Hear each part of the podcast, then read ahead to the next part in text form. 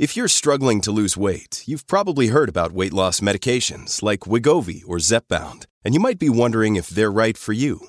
Meet PlushCare, a leading telehealth provider with doctors who are there for you day and night to partner with you in your weight loss journey. If you qualify, they can safely prescribe you medication from the comfort of your own home.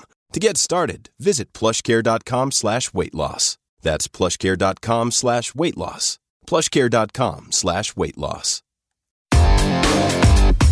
Big stories, big guests, the big picture. Afternoons with Rob Breckenridge. Weekdays 1230 to 3, 770 CHQR.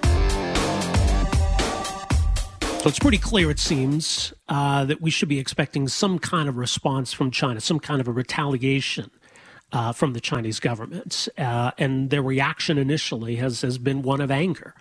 As mentioned, that statement from the Chinese embassy in Ottawa, demanding that we immediately release Ms. Meng Wanzhou, allow her return safely to China, and to not go further down the wrong path.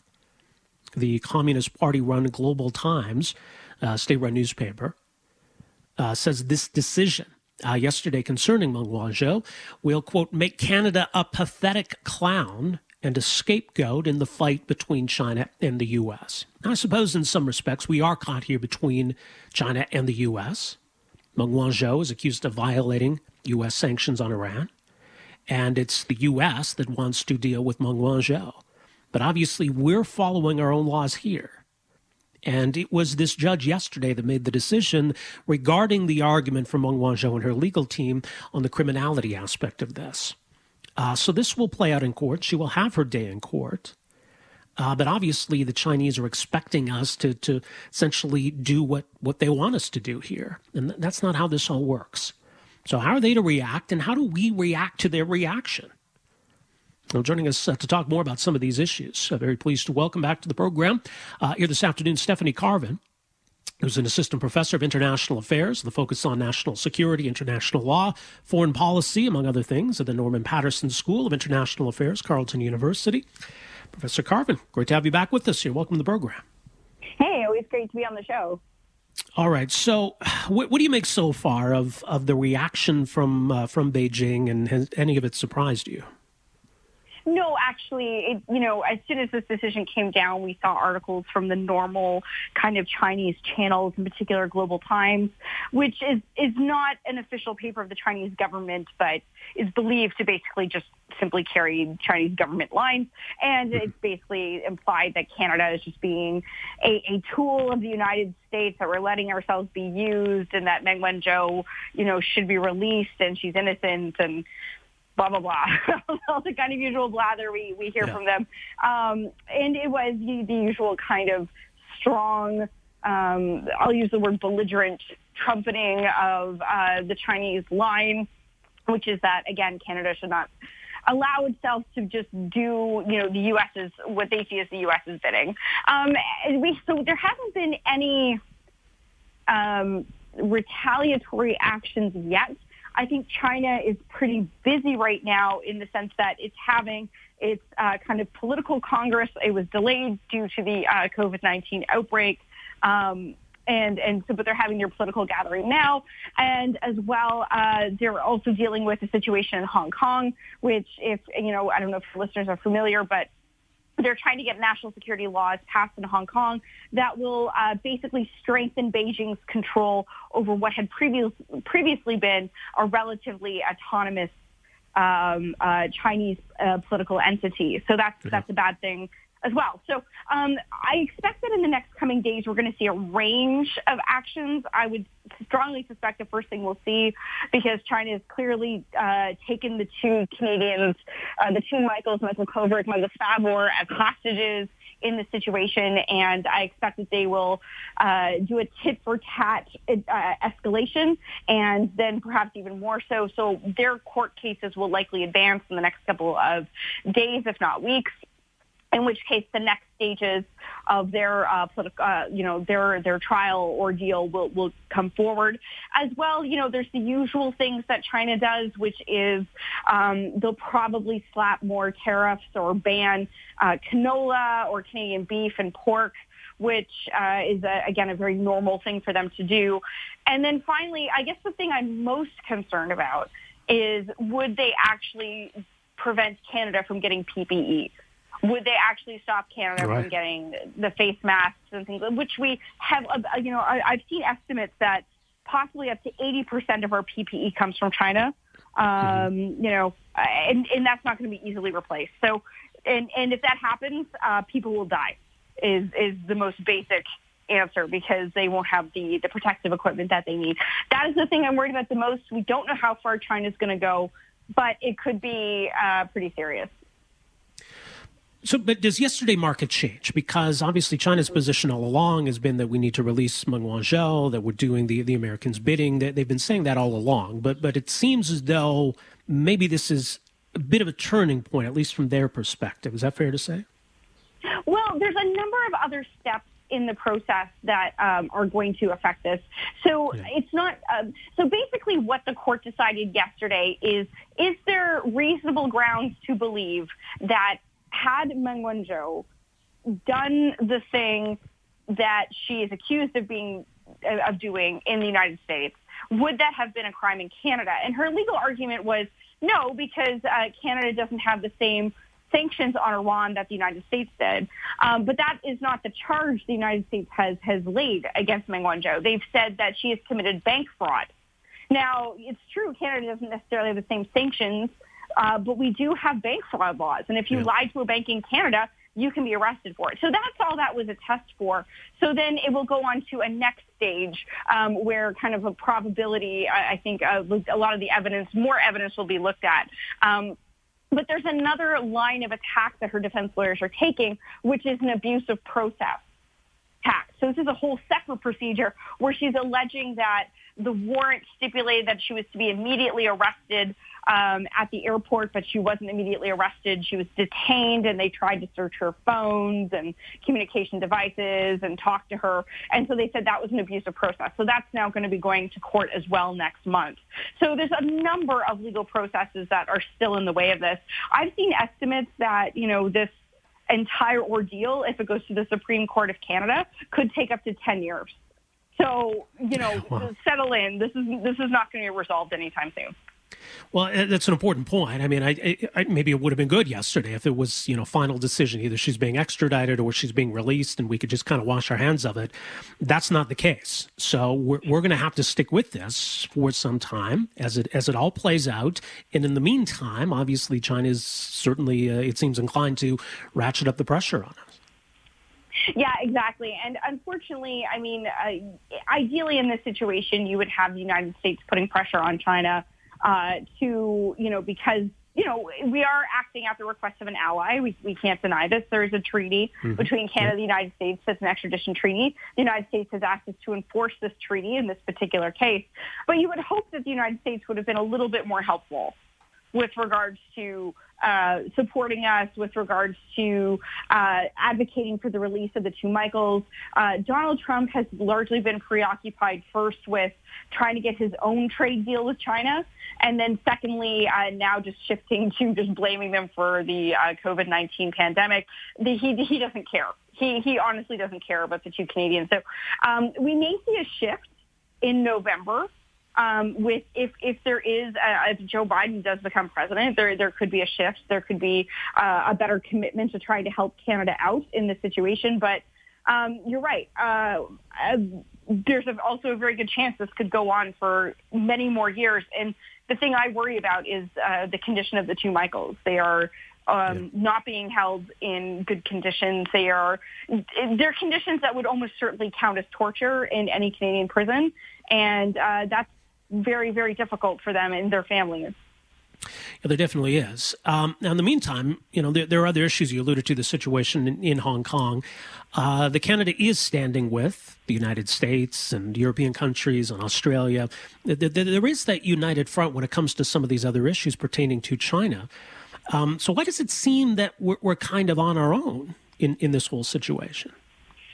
I, a really good question. I would strongly believe in, in that um, this is the kind of issue where you really do need leader to leader kind of pressure. You need Donald mm-hmm. Trump calling up Xi Jinping and not talking about you know, soybean farmers in Wisconsin. You need him talking about, um, you know, the fate of these two Canadians and putting that kind of leader to leader pressure on on Xi Jinping, which he's just not proven willing to do. Um, I strongly suspect the statement on Hong Kong was uh, probably not written by Donald Trump. he may have approved it, but it was probably written by the State Department in coordination among the different state departments of uh, the four countries who have spoken out about it. So, um, you know, that, that's just kind of the way diplomacy works, is that normally these things are kind of handled at different levels. But when you get these more sensitive political issues, they get escalated to, to higher levels. And Canada has traditionally been fortunate in that we've had a U.S. president who's often willing to advocate for us, but in this case is clearly not. Yeah. Well, eh, and absent that, I mean, there there is going to be that. I don't know if temptation is the word. Certainly, there's been pressure from from some voices in Canada suggesting that that you know maybe we shouldn't be helping the United States out here. Maybe we should release Meng Wanzhou. Maybe we should try to uh, make nice with with the Chinese government. Uh, do, you, do you suspect that we're going to hear more of that? And what what are the risks of of that kind of an approach here? So I think that it is really, I, I get frustrated sometimes when I see this because on the one hand, you have people who aren't happy unless Justin Trudeau comes out at his daily press conference with a bullhorn screaming about China, and then on the other hand, you want people to acquiesce, right? Um, so you have people who who just kind of want acquiescence, and you have people who who want just loud noises.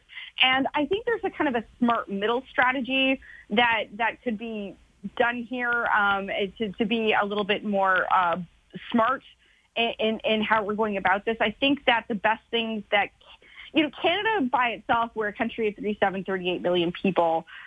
We can't really leverage China in the way that we would like to.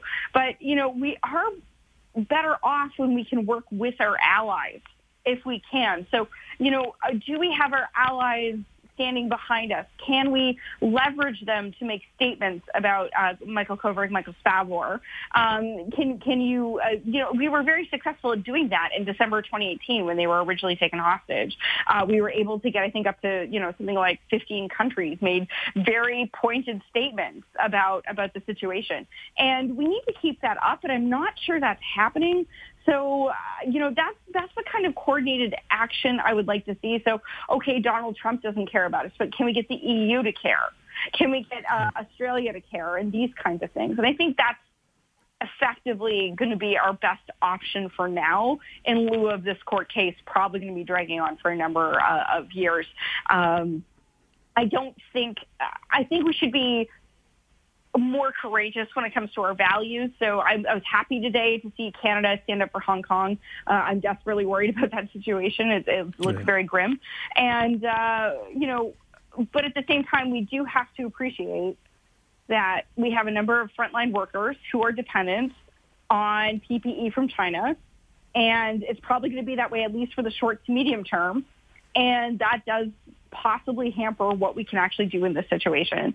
Um, it, it's a shame that we were put in this situation in the first place. It makes me desperately sad, but um, here we are. And this is something that the government unfortunately has to balance at this time. Yeah. Well, we'll leave it there, and see where it goes from here. Stephanie, appreciate your insight. Thanks so much for joining us here today. Well, one day I want to talk about good news, Rob. Yeah, hopefully. Today is not that uh, That'll be fun. Yeah, but no soon, kidding. One day. All the best, okay. Stephanie. Take care. Thanks again. Cheers. Bye. Take care. Stephanie Carvin, Assistant Professor, International Affairs at the Norman Paterson School of International Affairs, Carleton University.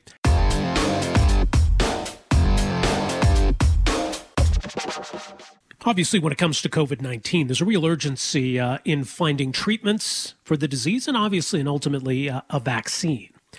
Uh, but before we get there, you know, there's certainly been, I think, the question well, do we have anything that we can use off the shelf? Do we have existing drugs uh, that might be of some benefit when it comes to COVID 19, whether it be shortening the uh, illness or helping uh, maybe avoid more serious outcomes or dealing with some specific symptoms? So there, has been a lot of, of um, research along these lines in, in what do we have right now, what could be of some benefit. One in particular, though, for a variety of reasons, has received a lot of attention hydroxychloroquine. Now, there was a, a, a French study published a couple of months ago uh, that made some pretty remarkable claims about the efficacy of this. That certainly generated a lot of interest. Uh, but I think once the U.S. president latched on uh, to to it, it became something different, right? It, it took on some political connotation or significance. But look, at the same time, it was something worth investigating. Do we have something here? What's the, the impact of this? Could it be of some benefit? So there have been a number of studies that have been done looking at hydroxychloroquine. But as this has progressed, uh, the evidence has become, uh, I, I think, more discouraging in terms of its potential benefit. And I think it's safe to say we're at the point now where um, it's becoming clear that this probably doesn't offer much benefit, and that there is also, as we've been learning, some risk associated with this. Enough so that here in Alberta, uh, a study that was underway, a trial that was underway, has been temporarily suspended. And we've seen that reaction in a number of other countries as well.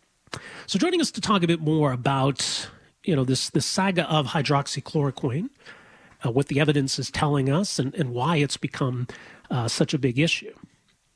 Uh, very pleased to welcome to the program here this afternoon uh, Derek Lowe, who's a medical uh, chemist. He's also a drug discovery researcher, writes the uh, In the Pipeline blog at sciencemag.org, uh, looking at drug discovery and the pharma industry. Derek, thanks so much for joining us here this afternoon. Welcome. Oh, thank you. Thanks. Glad to be here. Um, there, there are other drugs that are being looked at. There are other treatments in development. But what, why has hydroxychloroquine, in your view, become so polarizing and, and such a, a focus in all of this? Yeah, that's a good question. You gave a pretty fair summary of the of the situation. It really did kick off with a report from France. Now, hydroxychloroquine had been looked at during the earlier SARS epidemic back in around 2003 or so, and there had been reports that could have some antiviral activity, especially in, you know, test tube type in vitro assays. So it was a natural thing to try, but the, the French group at Marseille had reported 14 patients that showed a really dramatic effect in lowering the amount of virus in their system. Problem is that was only 14 people and they didn't have a control group. So all a study like that can tell you is, you know, there might be something here. Go do a better study. Mm-hmm. But people got really, really excited about it. It was so early in the spread of the epidemic to other countries that people seized on this as, my gosh, we've got something to treat it.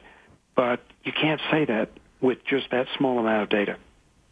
Right. I, I, think, you know, we, we get caught up in these things and, and the prospect mm-hmm. of, of something coming along and, and sort of saving us from this pandemic, uh, you know, it was easy for people to latch on to that idea, I think.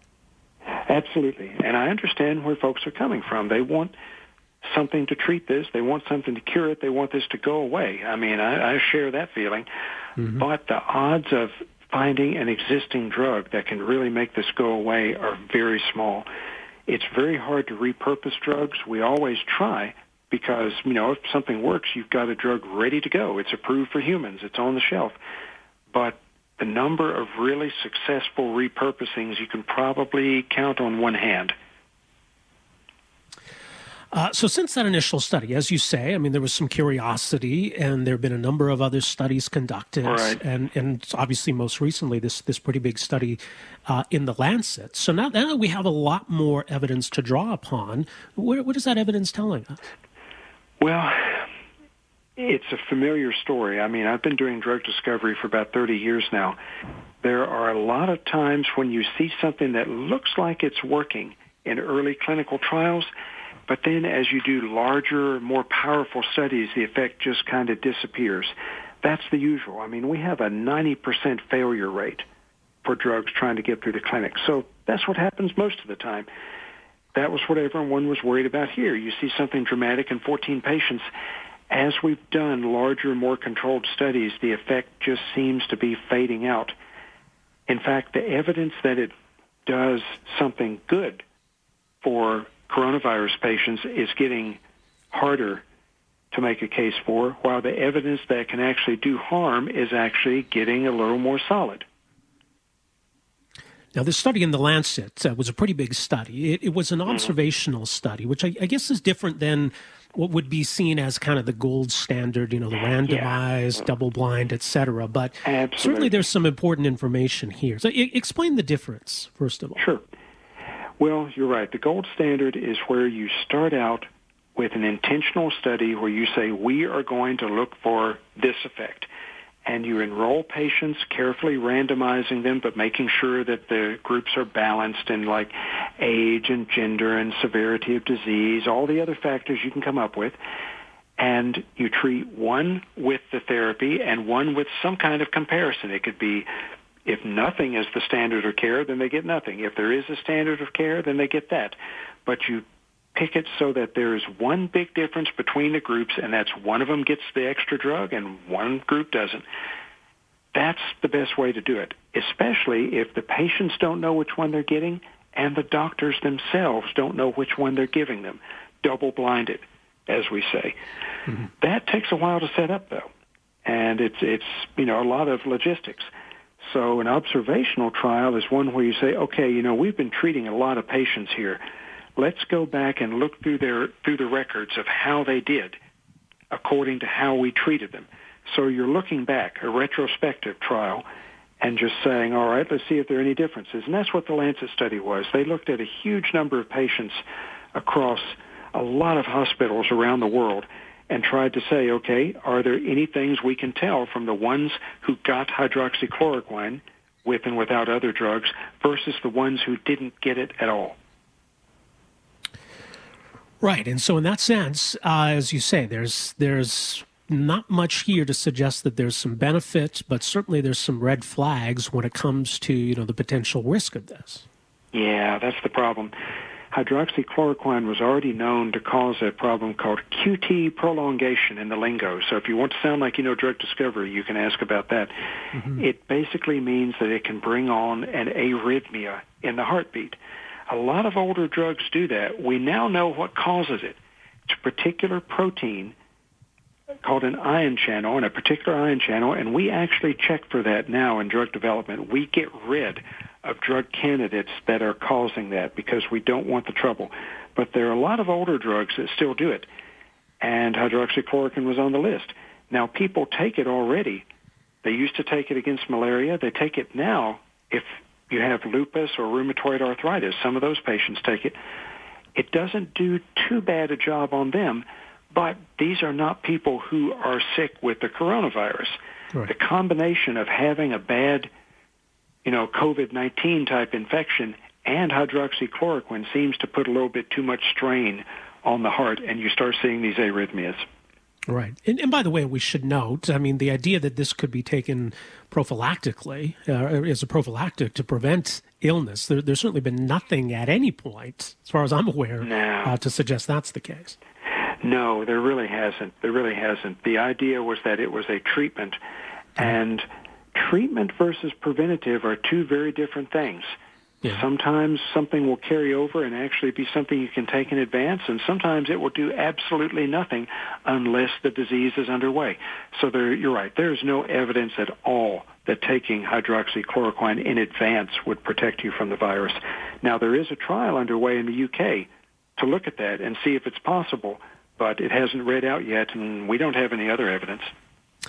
So at this point going forwards, uh, you know, this, this Lancet study isn't necessarily the final word on this question, but given what we know so far, uh, is is it worth going further? I mean, if there's other promising potential avenues of, of repurposing existing drugs, developing new treatments, th- does the focus need to shift, or wh- where does that leave us as far as hydroxychloroquine is concerned? Yeah, I think we need to get ready for the fact that hydroxychloroquine is not some sort of tremendous answer. It's not some sort of miracle thing that can turn stuff around. As as the U.S. president kept saying, there are a lot of other repurposing studies going on. Um, some of these are only kind of repurposing because you've probably heard about the cytokine storm, the immune response that right. can get people into trouble. There are already drugs that sort of turn down some of that cytokine signaling. Those are being looked at. That could be very useful. And that's not really repurposing. You're using the drugs for what they're supposed to be used for. That could be good. And there are other things. There was just a paper that came out about famotidine, which is an acid reducer. It's often sold under the brand name of Pepcid. That one might actually have some benefits. So there are other things that we should be looking at. There are probably too many trials underway on hydroxychloroquine the ones that are the biggest and most well-powered statistically, yeah, let's read those out. But there are too many tiny trials on it that are, frankly, I think just a waste of time. It is interesting too because we, we talk about treatments for, for COVID nineteen, but that, that can mean a lot of things. Uh, that could mean uh, treating one potential symptom. That could mean treating the immune system's overreaction, or maybe it means helping to treat uh, right. acute respiratory disease syndrome, or you know maybe it's about just trying to to shorten the length of, of illness. There, there, there's a lot of different ways, I guess, of of of coming at this, right, and what it is we're trying Absolutely. to do. Absolutely. And those are the ones that you've got the best chance with the existing drugs. Having something that stops a viral infection in its tracks, that's really difficult. I mean, there's really only two viral diseases that we can do that with. We can stop HIV and keep it in place, and we can cure hepatitis C with small molecule drugs. And that's about it. And both of those, you have to take a cocktail of several different kinds. So you're hitting the virus from different directions at the same time. Otherwise, it can mutate and get out of trouble. So think about it. I mean, it took years to find all these new drugs and combine them. That's what it would take to have a real curative therapy outside of something like a vaccine or an antibody.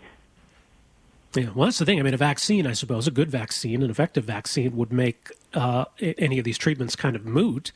Uh, mm-hmm. d- does that discourage research on, on the treatment side, do you think? You know, the research for repurposing is moving full speed ahead because everyone knows that that can be deployed immediately. And it's going yeah. to be a while before we have a vaccine. People talk about early next year. That would be great, but that would break all existing speed records. Mm-hmm. Totally. And that would be if something goes perfectly the first time for one of these vaccine candidates. And, you know, that doesn't usually happen. So if you can find something now, you're going to still have a lot of people that you can help with it. Eventually, though, the hope is that we do have, as you say, an effective vaccine that could make the disease go away, like measles, like smallpox, like polio. That's the real long-term solution, but we don't know how long the long term is. Yeah. Well, people want to read more about uh, treatment development, vaccine development, uh, the In the Pipeline blog. It's uh, at sciencemag.org. Derek, thank you so much for joining us here today. Really appreciate it. Thank you. Appreciate it. All the best to you. Uh, that's uh, Derek Lowe, medical chemist, uh, drug discovery researcher. he covers drug development, vaccine developments. If you want to read about, you know, some of the evidence around various potential therapies, where things are at with the vaccine, in the pipeline, you can find at sciencemag.org. There's also an interesting overview today at statnews.com, uh, looking at the various uh, proposed treatments and where things are at with vaccines. There are currently two drugs that are in phase three. Uh, one of them is remdesivir, uh, another drug uh, from the company Roivant, which is very specific at looking at uh, whether its drug can treat acute respiratory distress syndrome which is one of the more severe ways in which this uh, COVID 19 manifests itself.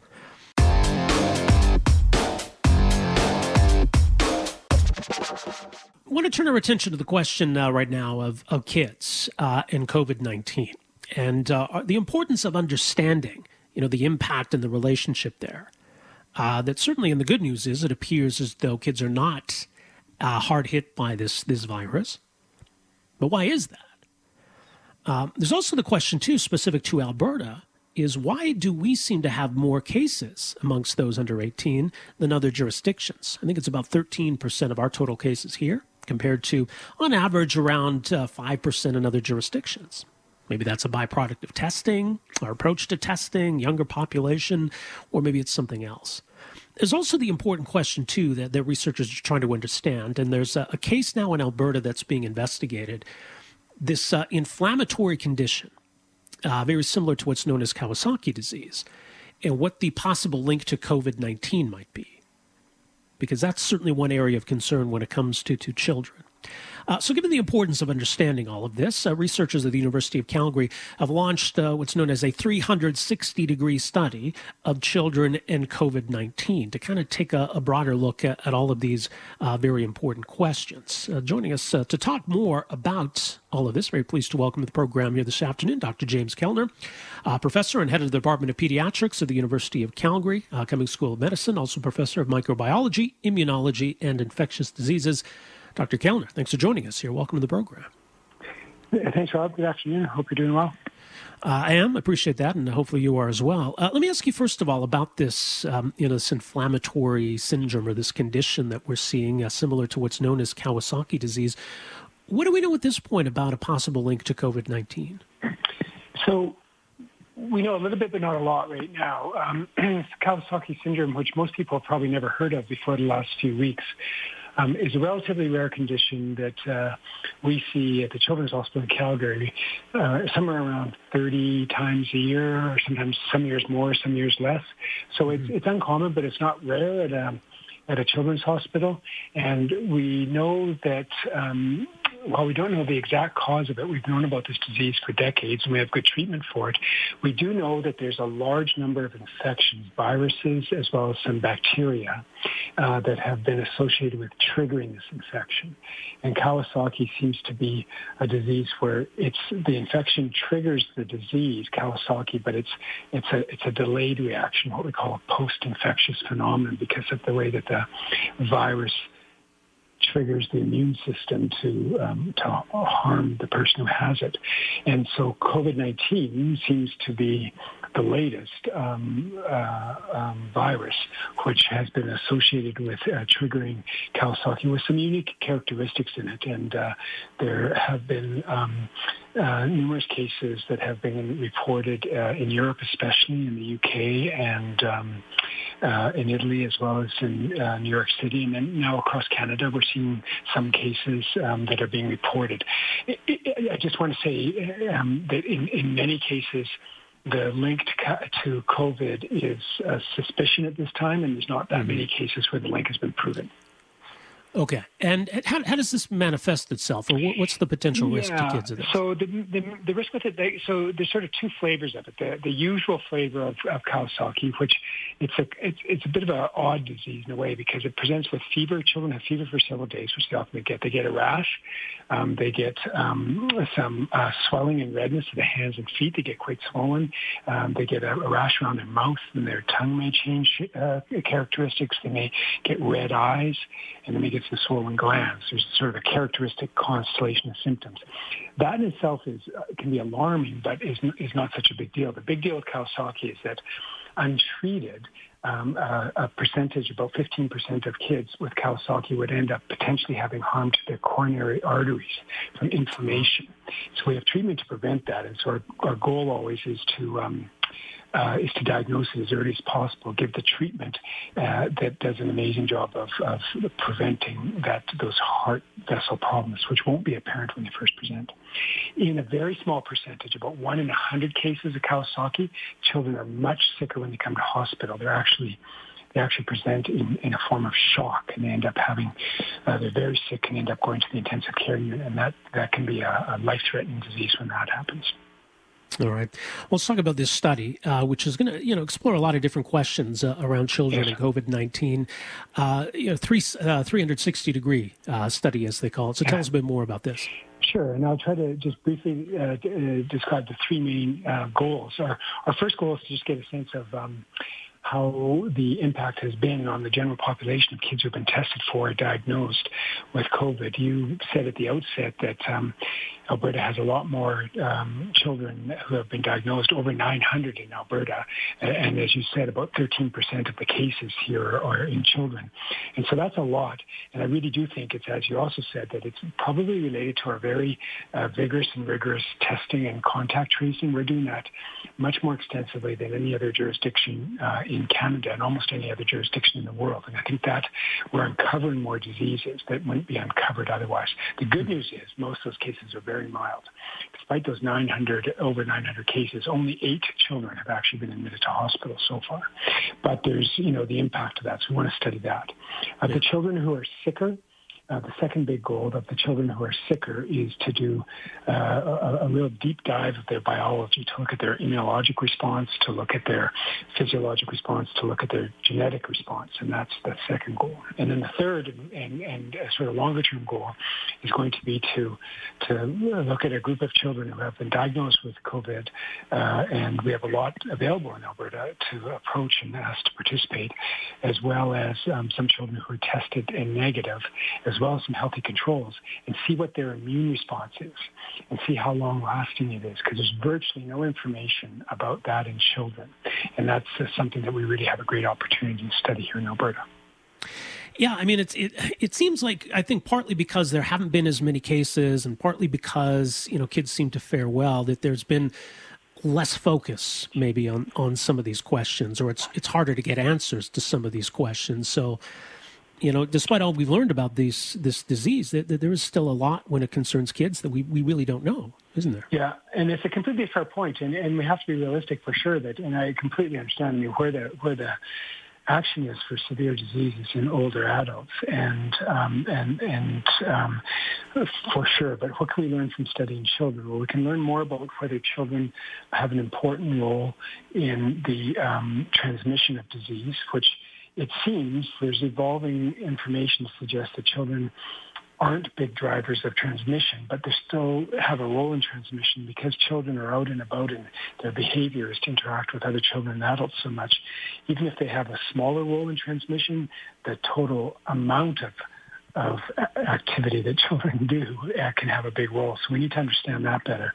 And then as well, if we can understand better about the biology of why children are less, less affected, that could well help us understand um, how we might go about trying to support adults if um, uh, there are things that um, about the way that children are biologically that are potentially modifiable or or something that there could be therapy for in adults. That would be a helpful thing. That's a medium term thing. It's not likely that we're going to find something instantaneously, but it is something that's well worth understanding. Yeah, and obviously this kind of research takes some time. I, I, I think some of this though is is relevant in helping shape uh, our you know decisions around schools reopening and yes. kids getting back to other activities. Right? That's we, we want to know as much as we can in making those decisions. Yes, and I think to be able to get a snapshot of how children have fared, even the ones who haven't been admitted to hospital, because we know they haven't been admitted to hospital, but we don't really know much yet about, you know, how much health system utilization they've had and how whether things whether they've had to go on medications and things like this. We don't know that, so that would be helpful to get a snapshot of that that we can hope to do fairly quickly. And then a piece of the immunity. I mean, that's going to be going forward in the months to come. There's going to be we will see a whole slew of information coming out on levels of immunity, antibodies in the blood against COVID, and we don't know what the meaning of those are. What are the good antibodies to have, and how much the good antibodies do you need? Um, but seeing how children are related to this compared to adults is is very important for us to be able to get kids back to school and back to some semblance of uh, of what activities look like before before the time of COVID. Um, so that we're actually hoping for some initial data in in a very short period that will help with those decisions that are you know facing us right now. Excellent. Well, we'll look forward to that. We'll leave it there for now. Dr. Kellner, thanks so much for joining us here today. Appreciate this. Thank you very much. All the best. Uh, Dr. James Kellner, head of the Department of Pediatrics, uh, University of Calgary Cummings School of Medicine, also professor of microbiology, immunology, and infectious disease and community health sciences. So he'll be leading this study uh, one of the leaders of this. I think about 29 researchers across the province are going to be involved in this. So some some big questions, some really intriguing ones. Thanks for downloading and listening to the podcast. Don't forget to subscribe, rate, and review for free at Apple Podcasts, Google Play, or wherever you find your podcast. You can also find me on Twitter at Rob Breckenridge, and you can email me rob at 770chqr.com. Talk to you next time. Afternoons with Rob Breckenridge, starting at 1230 on News Talk 770 Calgary.